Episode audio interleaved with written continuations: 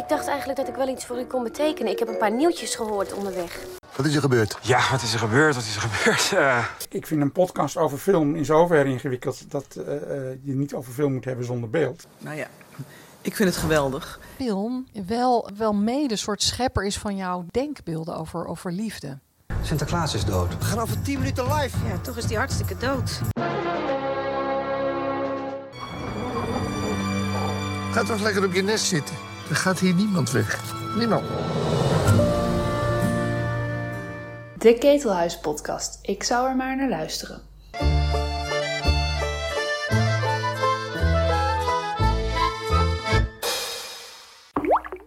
Welkom bij de derde editie van de Ketelhuis podcast. Dit keer gaat het over liefde en rouw. Luister naar Floortje Smit. Wat kunnen films ons leren over de liefde? In de filmserie Scènes voor een huwelijk vraag ik ervaringsdeskundigen om een film te kiezen en hun liefdeslessen met me te delen. Dit keer is dat Tim Overdiek, die bij het grote publiek bekend werd als verslaggever bij de NOS. Een aantal jaar geleden werd hij therapeut, gespecialiseerd in mannen en de manier waarop zij omgaan met verlies. Tien jaar geleden verloor hij namelijk zelf zijn echtgenote, Jennifer, door een verkeersongeluk en hij bleef achter met twee jonge jongens. Hoe ga je nou om met die pijn? In ieder geval niet wegstoppen zoals hij deed als dertienjarige toen zijn eigen vader stierf, bedacht hij. Overdiek hield een dagboek bij en dat is uitgegeven onder de titel Tranen van Liefde. En ook schreef hij het boek Als de man verliest. De film die hij uitkoos is het drama Manchester by the Sea, waarin klusjesman Lee naar zijn geboorteplaats terugkeert vanwege de dood van zijn broer. Daar blijkt dat hij vooral nog een heel ander verlies moet zien te verwerken. U hoort het gesprek dat wij voerden na de filmvertoning. Wie bang is voor spoilers, moet de film eerst zelf bekijken. En dat kan bijvoorbeeld op Netflix.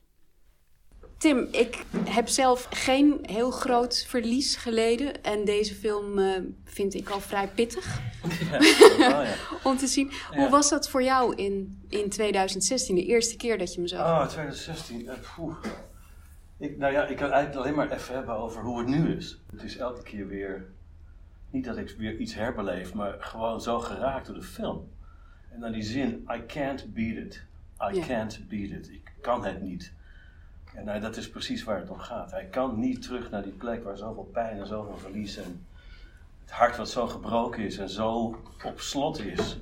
Hij is kapot gegaan toen hij bij die brand stond te kijken. Daar is het, daar is het fout gegaan, het is nooit meer goed gekomen. En dat komt ook niet meer goed bij deze man. Maar jij zegt het komt niet meer goed. Dat is nogal wat trouwens. niet. Hij zegt ik kan het ja. niet. En hij kon het ook niet. Nee. Um, I can't beat it. I can't beat it. Um, uh, en dat is, ja, dat, is de, dat, vind ik, dat is ook het tragische, maar tegelijkertijd vind ik dat ook weer het, het, mooie van, van, van soms dat het niet gaat. Je verliest drie kinderen, uh, je neemt de schuld op je. Terwijl ik dan tussen de regels door van, nou, als die vrouw nou gewoon had gezegd, doe de verwarmer maar aan, ik neem die hoofdpijn op de koop toe. Hè? Dat is met terugwerkende kracht, dat je denkt van, eigenlijk was haar schuld. ja. Hè? Dus, ik zeg het dan als man. Maar ja, hij neemt die schuld op zich en hij, hij kiest ook bijna voor het, uh, extre de extreme uitweg. Hij pakt het pistool en hij wil er niet meer zijn. Ja. Van, hoezo mag ik gaan? Dit kan niet. Ik, ik moet dood en niet mijn kinderen. Uh, en dan zie je keer op keer die pijn in die blik. Als je de, de blik van voor het ongeluk, want het was een ongeluk, en na het ongeluk bekijkt, dan, dan zie je alleen maar de, de gestolde rouw, de complexe rouw. Hij kan niet voorbij de pijn. Het is één groot open wond die hij heeft. En dat is maar één moment dat hij, dat hij even een glimlach heeft. En dat is op de boot. Als uh, Patrick met zijn vriendinnetje aan het dollen is op het water, komt even die glimlach weer. Want die boot staat natuurlijk voor de vrijheid, de mannen die erop uitgaan, die daar geen gesprek hoeven te voeren, Ja. alleen maar naar het water hoeven te kijken, de vis binnenhalen. En dat is wat mannen ook dan graag doen. Niet Ze doen graag. iets. Ja, je moet iets doen. Ja. En ook vissen is iets doen. Hmm. Daarmee kunnen ze dan bij elkaar op dat hartsniveau praten, zonder dat ze het hart echt hoeven te laten spreken. Hoe kan het nou dat mannen. ehm, ik denk dat we intuïtief wel kunnen zeggen: dit had geen vrouwelijke hoofdpersoon kunnen zijn. Hoe kan het dat mannen zo anders omgaan met, met rouw en verlies dan, dan vrouwen dan? Nou, wat, wat, wat deze mannen laten zien is dat ze het ook niet hebben geleerd. De- er is een vaderfiguur ergens, maar die komt ner- nergens meer terug. Ik neem aan dat hij overleden is.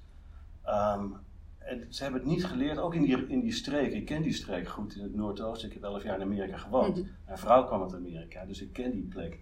Dat is ook een plek waar we eigenlijk al een soort droom hadden van New England, New Hampshire, Vermont of Maine of zo. Daar zouden we misschien wel ooit een keer een huis willen hebben. Zo'n huis als daar staat. Nou ja, dus die droom is ook weg. Ehm, dus die, die, die, is een ruige streek waar je niet makkelijk over emoties praat. Hoe bedoel je ruige streken? Ruige mensen? Een, Of... emotioneel ruige streek. Ja, eh, we gaan drinken en we gaan vechten. Ja. Dat is eigenlijk de enige manier voor, voor deze Lee om uiting te geven aan zijn onmacht. Als het echt even heel veel te zwaar wordt, in plaats van dat hij dan, nou dan gaan we doordrinken. En dan pakken we willekeurig wie naar voren komt, die slaat op zijn bek. Ja, maar het is, het is natuurlijk wel een soort algemener probleem. Mannen worden niet geleerd om, om te praten over emoties zoals vrouwen dat misschien eh, doen. Heeft dat ermee te maken met dat wij als maatschappij dat ook zien als een soort zwakte, emotie? Cultureel leren we dat mannen sterk moeten zijn. Jongetjes moeten niet huilen als ze op het schoolplein vallen. Kom op, verman je. Ehm, dus, eh, dus daarmee wordt eigenlijk al de weg afgesloten om te laten merken dat je huilt. Eh, dat je wilt huilen, dat je je hart wil laten stromen. De, de, de, vrouwelijke, hè, zijn ex-vrouw Randy, ja, die, die heeft die weg wel afgelegd. Hoe pijnlijk het ook voor haar is. In haar woede heeft ze hem ook verketterd en verguisd. En gezegd wat een vreselijke man het is die zijn kinderen heeft vermoord. Ik vul het maar even in. Maar zij heeft wel die weg afgelegd. En is daardoor wel in staat gebleken om met hulp van vriendinnen of therapie, dat weet je dat niet. Mhm. Maar toch om weer het hart te, te laten helen. Ja. Eh, dat hart blijft gebroken, zegt ze, maar zij kan erover praten.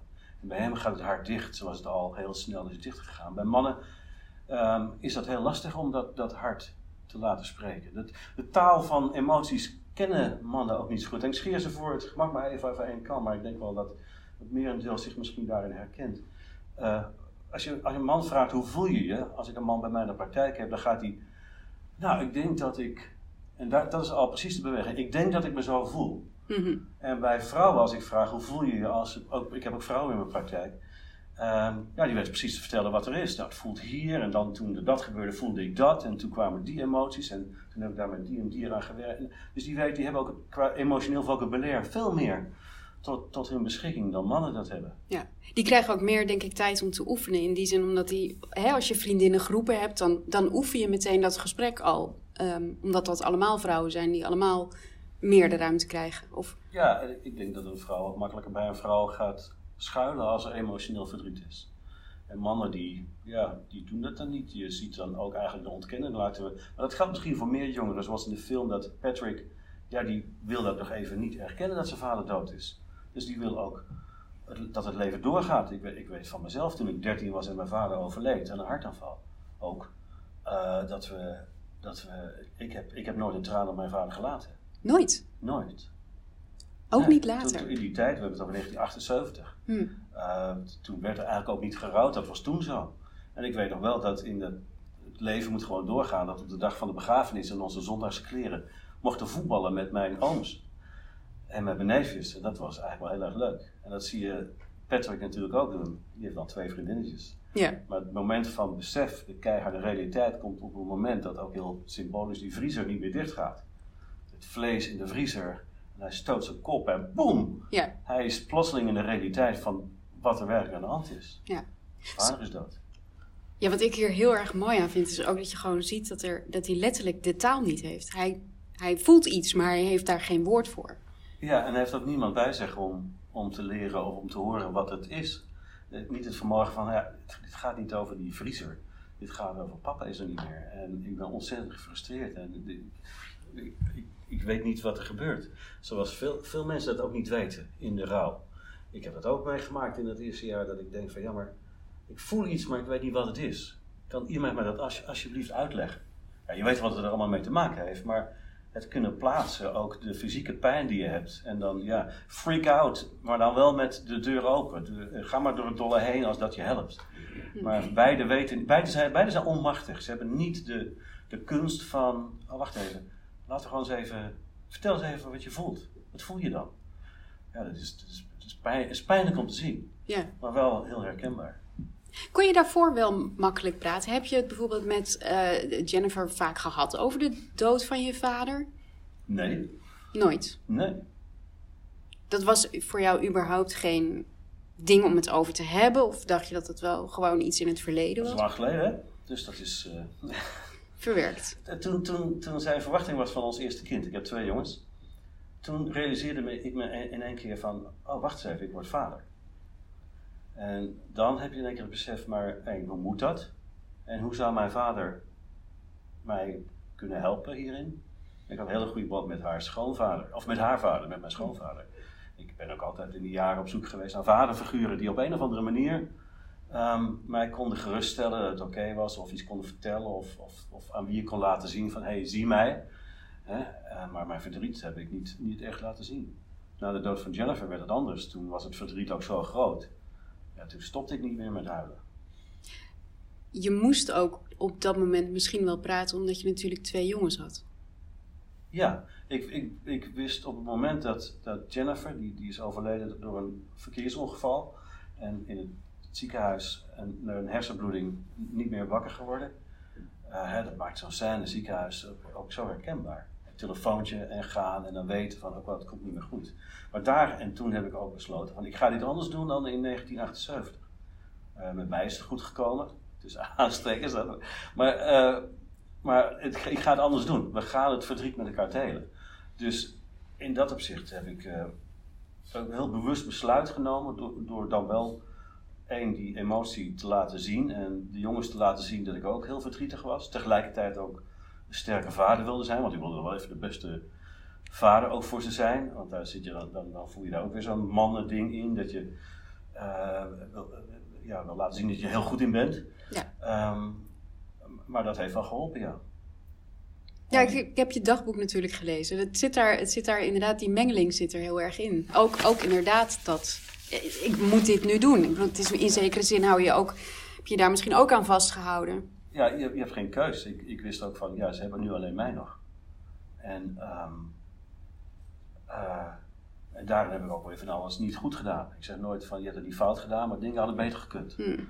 En, ehm, Wat dan bijvoorbeeld? nou, nou ja, dat ik misschien ook wel rekening mee moet, had moeten houden dat ik meer hulp had moeten vragen. Ook zo'n mannen dingetje. Mannen vragen niet gra- gra- graag hulp. Die gaan het oplossen. Je ziet, je ziet Lee in de eerste week zie je van alles regelen. Meteen, meteen in de, in de actiemodus van oké, wie haalt het lijk op? Hoe gaan we dat dan doen? Dan gaan we die boot verkopen en dan zus en zo. Dan gaan we het oplossen. Maar er valt even niks op te lossen. Hmm. Terwijl er dingen geregeld worden. Maar je kunt niet eh, het fixen. Dus dat, en dat hulp vragen is, is, is, eh, vond ik heel lastig. Hm. Zoals, zoals hij ook denkt van ja, zo gaan we het doen en ik wil er niet over praten.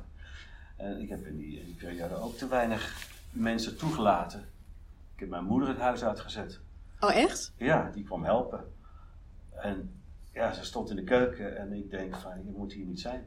Jennifer moet hier zijn. Wegwezen. Dus die heb ik toen... eh, ja. Heb je dat er toen uitgelegd? Van, of, of was het gewoon een soort, heb je er gewoon gezegd, nu moet je weg? Nou, ik was met mijn moeder ook niet in staat eh, om over mijn emoties te praten. Hm. Terwijl ik hetzelfde doormaakte op dat moment wat zij had doorgemaakt toen mijn vader, haar man, overleed. Maar ik dacht, ik ga het niet over hebben. Daar heb je niks mee te maken. En zij begon daar ook niet over? Of? Zij, nee. nee. Nee, ze wilde er ook zijn en steun geven. Ze probeerden het wel, maar eh, zoals je eigenlijk bij deze man ziet, daar zag je dat bij mij ook wel. Nee, jij, daar kom jij niet bij. Ja. Kijk, er waren andere mensen waar ik dat wel deed. Om emoties te, dat moest ook wel. Bij vrienden, bij, bij, eh, bij eh, andere vrouwen, vriendinnen. Maar bij, ja, soms is het ook wel heel makkelijk om de mensen die zo dichtbij staan weg te houden. Hm. Nou ja, het, het is zoiets aangrijpends. Daar ben ik mij. niet trots op hoor. Want het is niet slim, niet handig. Want dat, zou, dat vind ik echt een, een, een, een, eh, een, een zwarte bot. Maar het is tegelijkertijd het moeilijkste om, om je kwetsbaar op te stellen tegenover iemand van wie je het meest houdt, misschien. Ja. Ja. Dat paar, ja, maar dat waren dan in, wel eigenlijk mijn kinderen. En daar kon ik wel mijn tranen laten zien. Ook weer niet te veel. Want je wil niet die, ja, knullige man zijn die alleen maar loopt te janken. En nou zeg je het zelf ook, knullige man. Ja, ja. precies, precies die taal. Die taal van een man Ja. hoort dan niet te huilen. Ja, hij mag het tonen, maar, Maar niet te veel. Nou ja. Nou ja, ik vraag het ook omdat het, is, het is zoiets, het, het is zo'n breukvlak. Ehm, jij schrijft zelf ook, het werd nooit meer normaal. Het werd anders. Ehm, maar zoals het was, was het niet meer. Ehm, het, het doet denk ik ook alles wankelen. Omdat, kijk, wat ik net al zei, ik heb niet zo'n verlies meegemaakt. Dus ik weet niet hoe het voelt. Ik kan me dat niet voorstellen. Hm. Dus het verandert volgens mij heel veel relaties van mensen om je heen. Ehm, ja, dat klopt. En dan merk ik dat mensen van wie je dat meest verwacht, dat die het behoorlijk kunnen laten afweten. Hm. Dat die dan net even het verkeerde zeggen, met de beste intenties.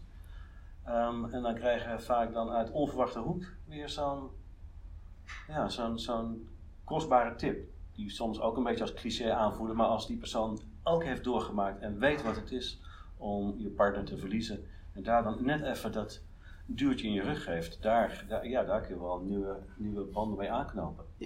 Ja. Hoe voorkom je dat je het verkeerde zegt? Wat is het verkeerde eigenlijk? Oh, dat is, niet, dat is niks. Ja, ik kan wel 100, 300, 700 voorbeelden geven. Om het, maar het gaat vaak om wat je zegt op het moment. Ga niet het voor, gaat, belangrijk is, ga niet invullen voor de ander hoe hij of zij zich moet voelen. Ja, daar heb je niks mee. Daar gaat het niet om. Maar wees er gewoon. Dus dat is mijn belangrijkste tip. Gewoon, ga met iemand wandelen. Eh, ga zeggen van, oké, ik loop even met je mee. En eh, ga niet zeggen van, je mag me altijd bellen. Want eh, ja, daar heb je niets aan. Je dat mij doe je belt. niet. Nee, Ja. want dat doe je niet. Nee. Ehm, maar wees er voor die persoon. En, en wat, ik, wat, wat ik ook wel vaak wel mooi vond, is van, dat iemand even liet weten via een mailtje of een appje of even bellen of langskomen van, hé, hey, denk aan je. Dat was genoeg. Dat is al genoeg. Want je bent niet te helpen. Je kunt niet geholpen worden. Je kunt niet mijn pijn of verdriet wegnemen. Je, die, die man en die vrouw, die, het verlies is zo groot. Dat kun je niet minder maken. Elke poging om het minder te maken, heeft een averechts effect. Want het is, jeetje, drie kinderen verliezen. Op een manier waarvan je denkt van ja, dat had niet mogen gebeuren. Dat, ja, dat is niet, dat, dat is, ja, dat is niet te repareren. Dat is niet, niet te troosten, niet te repareren. Ze wel te werken. Dat wel. Het, het, het, het tragische is dat deze man, de, de Lee in deze film, ja, die, I can't beat it, I can't beat it. Dat blijft maar, ja, hij, kan het ook niet. Hij staat er zichzelf niet toe. Het hart is kapot. Dus, ja, sommige mensen redden het niet. En ook dat is oké. Maar jij, denk jij nu, als, hè, als, als je kijkt als, als therapeut, is, is hij, je zegt nu een paar keer, hij is niet te redden. Deze film helaas niet. Maar je kan hem wel dat helpen. Ik hou niet van happy endings. dat maakt deze film ook zo mooi. Ja. Ja het is heel menselijk. Het is soms, soms lukt het niet. Soms lukt het niet. Hmm. Hij leeft nog wel. Op een andere manier, op een hele broze manier, heeft hij toch weer dat contact met dat neefje. Ehm, en, en kan hij toch weer verder. Ja. Hij heeft toch wel de steun van die George en zijn vrouw. Dat is ook heel, heel vraag me nu.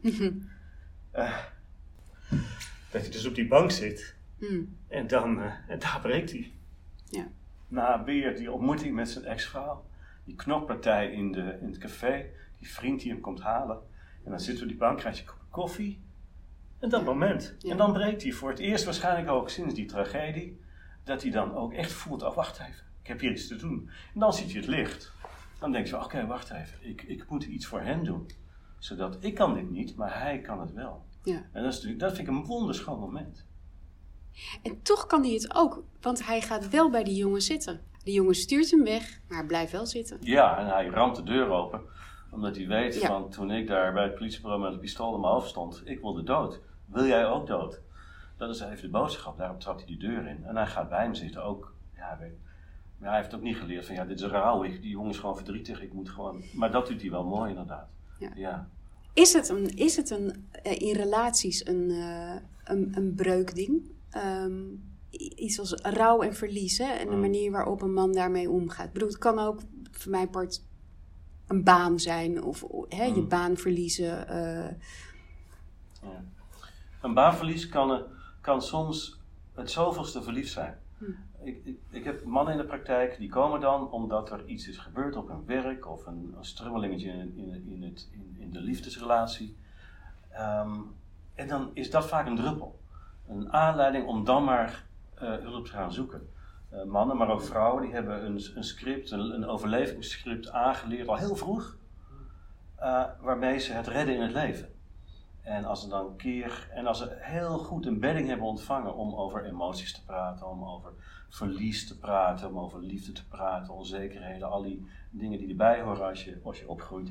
Dan, als dan een groot verlies wordt geleden, dan, dan redden mensen het meestal wel. Soms duurt het even, soms hebben ze eh, even wat hulp nodig. Maar er zijn ook mensen bij die het niet geleerd hebben. En die na een groot verlies of tegenslag in de overlevingsmodus gaan. En dat blijven doen. Dat zie je bij deze mensen gebeuren.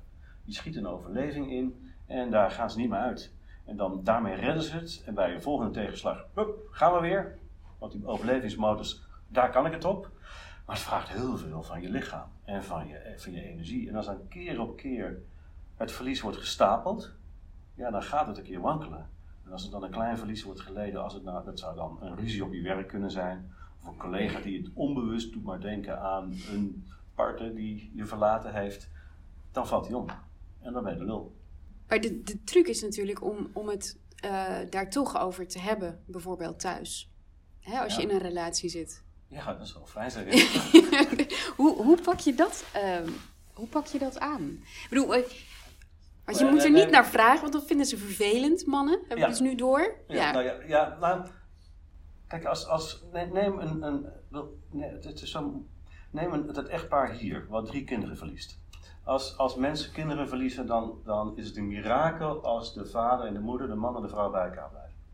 Echt, dat, dan, dan pet je af. Hm. En ik zie het gebeuren elke keer weer. Dat, dat mannen en vrouwen, het, het, ze, ze, ze verliezen elkaar in het, in het verdriet. Waarbij het vaak voorkomt dat de vrouw er veel meer bezig wil zijn. Er veel over wil praten. Hè? Maar goed ook. Maar heel veel over wil praten. En de man die kan het vaak niet.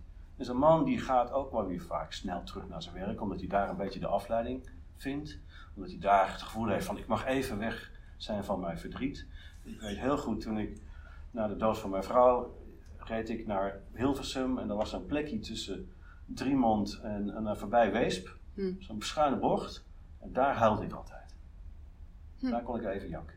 En dan kwam ik op het terrein bij de NOS in Hilversum. En dan was ik weer. Dat Dus- was de plek waar je naartoe liet. Moest ik even de tranen hè, op de N232, weet ik veel, eh, kon ik even laten gaan. En dan kon ik weer verder. Hm. Ja. En, en een man wil vaak dan ook liever dingen doen. Dus vrouwen klagen dan vaak, ja, mijn man wil er niet over praten. En dan wil ik weten, wat, wat, wat voel je nou? Wat voel je nou? En dan, ja, hoe meer een vrouw aan die mouw gaat trekken, hoe meer een man dicht gaat. Zo niet erop. Ga ik je niet vertellen. En ja, dat is ook niet handig. Nee. Dus dan gaat de man, en die man huilt echt wel, vertel ik dan soms tegen de vrouw. Die staat in de schuur, of die, hij is altijd in de schuur bezig. Of, of hè, op de boot, of op zolder, achter zijn computer. Ja, daar, zit hij, daar is hij verdrietig. Hm. Ja. Moet je dan ook de schuur in? Of moet je helemaal, is de schuur dan wat- nou, afgesloten? laat hem, laat Hm. die man naar zijn werk gaan. Maar mijn opdracht met die man is dan ook van, zorg ervoor dat je af en toe naast je verhaal gaat zitten. En, en, en gaat praten. Niet de hele tijd. En zorg ervoor aan die vrouw dat ze wel met jou ook meegaat. Vrouw kom in beweging, man ga zitten. Zo blijf je met elkaar in verbinding over een onderwerp, over een verlies wat eigenlijk te groot is om over te praten. En er is niets meer. Ja, dat, dat, is, dat klopt natuurlijk niet, maar hij heeft het zo afgesloten. Hij heeft zo dichtgesloten en een muur eromheen en een ijsmuur eromheen. Van ik wil er niet naartoe. Natuurlijk zit er iets, maar er zit vooral pijn. En als je niet in de rouw, dat geldt voor mannen als vrouwen, als je niet naar die pijn gaat, dan komt het, dan, het haalt je in. Het komt drie keer zo hard terug. Dus eh, geef ruimte aan, aan het verdriet, geef ruimte aan het, het- de consequenties, geef ruimte aan de pijn. En ga er langs. Als je niet naar die pijn. En hij heeft besloten: ik ga niet meer naar die pijn. Ja. En, ik loop letterlijk, en hier loopt hij ook letterlijk weg. Ja, er is niets meer. Ja, er is heel veel. Maar hij staat er niet toe voor zichzelf. Je zoekt heel erg dat, Ja. het fysieke op. Is, Ja. dat, is dat uit een soort woede? En, en is woede een eh, manier om dan inderdaad... Ja, woede, woede is, is, het, is het masker voor de pijn en het verdriet. Dus het, het, moet ergens eruit. Dus woede is, is en frustratie en, en, en agressie zijn, zijn uitingen van, van verdriet wat geen uitweg vindt. En wat hij hier doet is vanuit zijn onmacht, waar we het eerder over hadden, de onmacht, schiet hij in de, in de almacht. Dan, dan maar drinken en dan maar vechten. En almacht en dat vechten is natuurlijk een soort compensatiegedrag voor, voor ja, het feit dat hij niet weet wat hij ermee aan moet. En compensatiegedrag zie je ook op andere manieren. En mannen zijn er goed in. Het is drinken, of je gaat keihard werken, of je gaat heel veel sporten. Je gaat gokken, je gaat neuken. eh, als je maar niet bij die pijn hoeft te zijn. En dat is wat die, hij, hier heeft hij onderdeel van zijn overlevingsstrategie. Ja. Het is, het, is, het is sowieso denk ik een onderdeel, want het hele fysieke zit erin. Hè? Het, het fysieke geslagen worden, dus dat je Mm. pijn op een andere manier voelt. Eh, Mm. die jongen heeft eh, die, die twee vriendinnetjes waar die mee scharrelt. Het is net alsof je ehm, die emoties vertaalt naar iets lichamelijks. En jij tikte net ook een aantal keer op je, op je lichaam, want je zei de pijn zit hier en de pijn zit daar. Alsof het een soort fysieke belevenis is ook. Eh, ja, ja, ja ik, ik denk dat er twee verschillen zijn. De jongen leeft in ontkenning. Dus die laat het, als we laten het leven gewoon doorgaan, dan is niks aan de hand. Dan is hij niet dood. De- hij loopt het mortuarium binnen, hij kijkt aan en denkt, oké, wegwezen hier. Het is waar, heel belangrijk dat je, dat je altijd ziet dat iemand dood is als het nog kan. eh, in, in, het besef, maar hij gaat eraan voorbij. Dus hij gaat weer lekker scharrelen met die meisjes. En het is natuurlijk ook best wel leuk om een beetje aandacht te krijgen. En wat, wat Lee doet, de oom, de man, die is inderdaad zich zo pijnigen. eh, eh, de vechtpartijen waar hij echt op zijn, op zijn, op zijn, op zijn, op zijn, op zijn, op zijn krijgt. Ja, dat is bijna een soort masochisme. Van, ja, de, pijn- want de pijn kan nooit erger zijn dan de pijn die hij werkelijk ook hier voelt. Als je drie kinderen verliest. You're handsome. Hij zegt, hij was het jongste kind in die film toen ze nog leven. En het allemaal vrolijk was, de, de, de handsome dude. En als je dan het kind ziet van zijn ex-vrouw. Wauw, die is handsome. Ja. Wat een knappe, wat een knappe kind. En dat is meteen ook weer confrontatie van ja. En, en Joe, je broer, is zo'n fantastische vader. En, zo, en, elke, en elke keer als hij dat wordt verteld, is dat ook. En de onderliggende boodschap is van: en jij niet. Nee. Jij bent een slechte vader, Ja. want jouw kinderen zijn dood. Ja. Door jouw schuld. Ja. En daar moet hij mee zien te dealen. Ja. Niet te doen. Ja.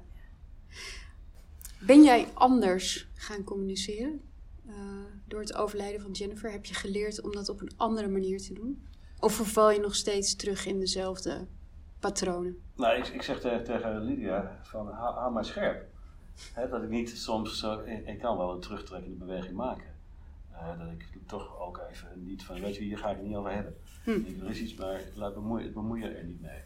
Ehm, dus dus we, we hebben elkaar gevonden nu een jaar geleden in de liefde, waarin we allebei ook echt elkaar erop aanspreken. En als we voelen van, wacht even, is er iets of is er niks? Of wat is er? En, nou, als, als, ik zeg er is niks, dan, nou ja, dan Ja, ja dit gesprek ken ik iets. trouwens heel goed. Is er iets? Nee, Ja. niks. Ja, Meestal is er wel iets. Ja, en dan is dus, maar dat is wel aan mij om dan inderdaad erop terug te komen. Van wacht er is, nou, er is niks, maar ik wil toch even terugkomen op wat er was. Om uit te leggen wat er dan hier in mijn binnenleven gebeurt. Daar hebben we gewoon een stap in gezet. Ja. ja. Hoe ingewikkeld is dat als je een nieuwe relatie begint om, om die pijn... Want het is een onderdeel van je. Mhm. Dus je moet, er, je moet een soort connectie maken ook daarmee. Ja, dat is, dat, is, dat is heel moeilijk. In de film zie je dat Randy weer een, weer een man vindt. Hè, die dan in de film ook alles heeft wat hij niet meer, wat Lee niet meer heeft. Ehm, en, en in mijn geval was het, was het, had ik na een maand of acht weer een relatie. Eh, Jennifer en ik hadden het er wel eens over gehad. Even een klein, kleine Mhm. disclaimer hier. We hadden het wel eens aan de eettafel gehad van, nou stel dat een van ons doodgaat. Wat dan? Ja. Nou, wisten wij veel. En we, we- we waren het erover eens van, nou, zes maanden. Zes maanden mag je rouwen, mag je verdrieten, maar dan moet het voorbij zijn en dan mag je wel weer een nieuwe liefde. Wat een fucking bullshit. Ja, een ontzettend interessant getal ook, zes maanden. Ja, zes maanden. Dus, maar ja, dus ik kreeg een relatie na acht maanden. Hè? Ja. Dus even voor de record. Eh, maar ja, dat, ja, dat, dat, nou ja, som- sommige mannen slagen er wel in. Ik slaagde er niet in. Nee, want? Omdat er nog, er moest nog wel wat meer gerouwd worden. Het was weer heel fijn om een, om een relatie te kunnen beginnen met iemand die, die kwam uit een zware scheiding. En dat is heerlijk om weer te kunnen leven. En te kunnen genieten, plezier te kunnen hebben, te, elkaar te kunnen beminnen, te kunnen lachen. Ja, heerlijk. Dat kan, dat is een parallele wereld in de rouw waar je dat kunt doen, maar je hebt ook nog iets anders te doen. Hm. Je hebt, je hebt, ik, ik leg het altijd uit in mijn praktijk. Je hebt de, de, de verliescirkel en de herstelcirkel. In de verliescirkel zit je, ben je bezig met de rouw, met de pijn, met het verdriet. Dat je af en toe even helemaal daar mag zijn. In de herstelcirkel ben je weer nieuwe dingen aan het doen.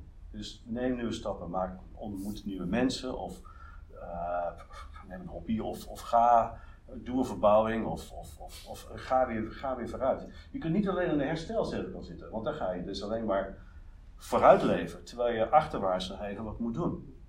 En ga niet alleen in die verliescirkel zitten. Hm. Lee is daar een voorbeeld van. Die, gaat, die blijft daar, die zwelgt erin en die kan er niet uit. Want dat is ongezond en het gaat je opbreken. Dus ga een beetje van verlies naar herstel en over en weer. En dan als je dat blijft doen, en soms ben je wat langer in de verlies, soms wat langer in herstel, dan zal de tijd en wat hulp en dan komt het goed. Dat zeg ik al, het wordt beter. Het wordt nooit meer normaal, maar het wordt wel beter. Dus als je die beweging blijft maken, een beetje slingerbeweging in de alledaagsheid van het leven, in die pijn en in dat verdriet, dan komt het op termijn weer. Wordt het weer beter.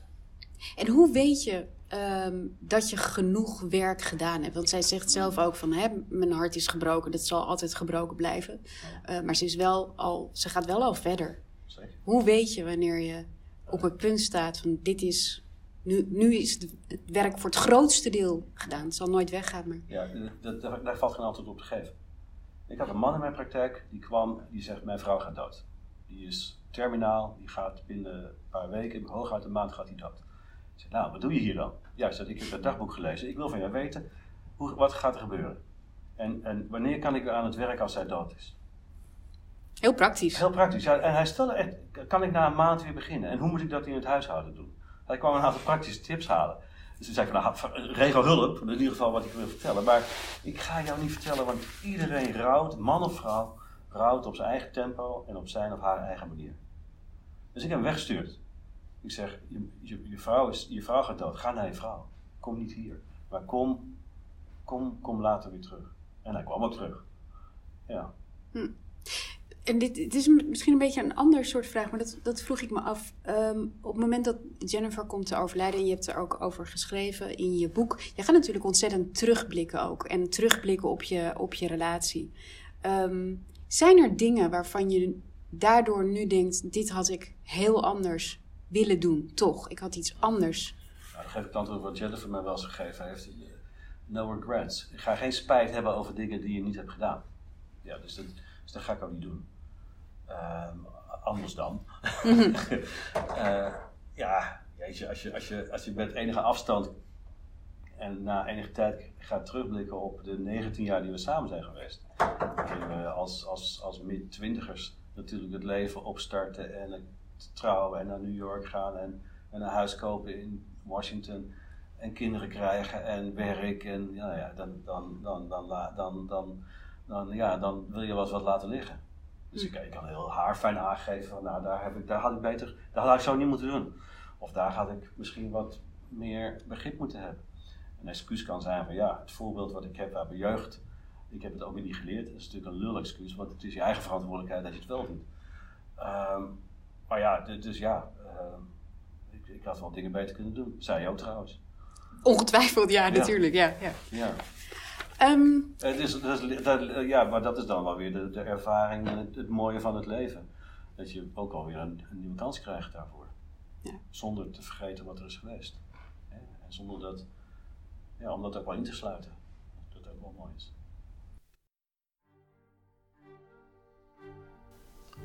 Tot zover deze Ketelhuis podcast, aflevering 3. Deze podcast wordt gemaakt door Hans Berenkamp, Nico van den Berg, Alex de Ronde, Lieselotte Roodbol en Floortje Smit. Je vindt de Ketelhuis podcast op Apple Podcasts, Spotify, in je favoriete podcast app en natuurlijk op onze website ketelhuis.nl slash podcast. Abonneer je vooral om geen enkele aflevering te missen. En geef ons ook lekker veel sterren in iTunes of in de Apple Podcast app, zodat we nog beter vindbaar zijn. En als je daar toch bent, laat dan meteen een recensie achter. We horen graag wat jullie ervan vinden. Hou ons in de gaten. We zijn snel weer terug met een nieuwe podcast.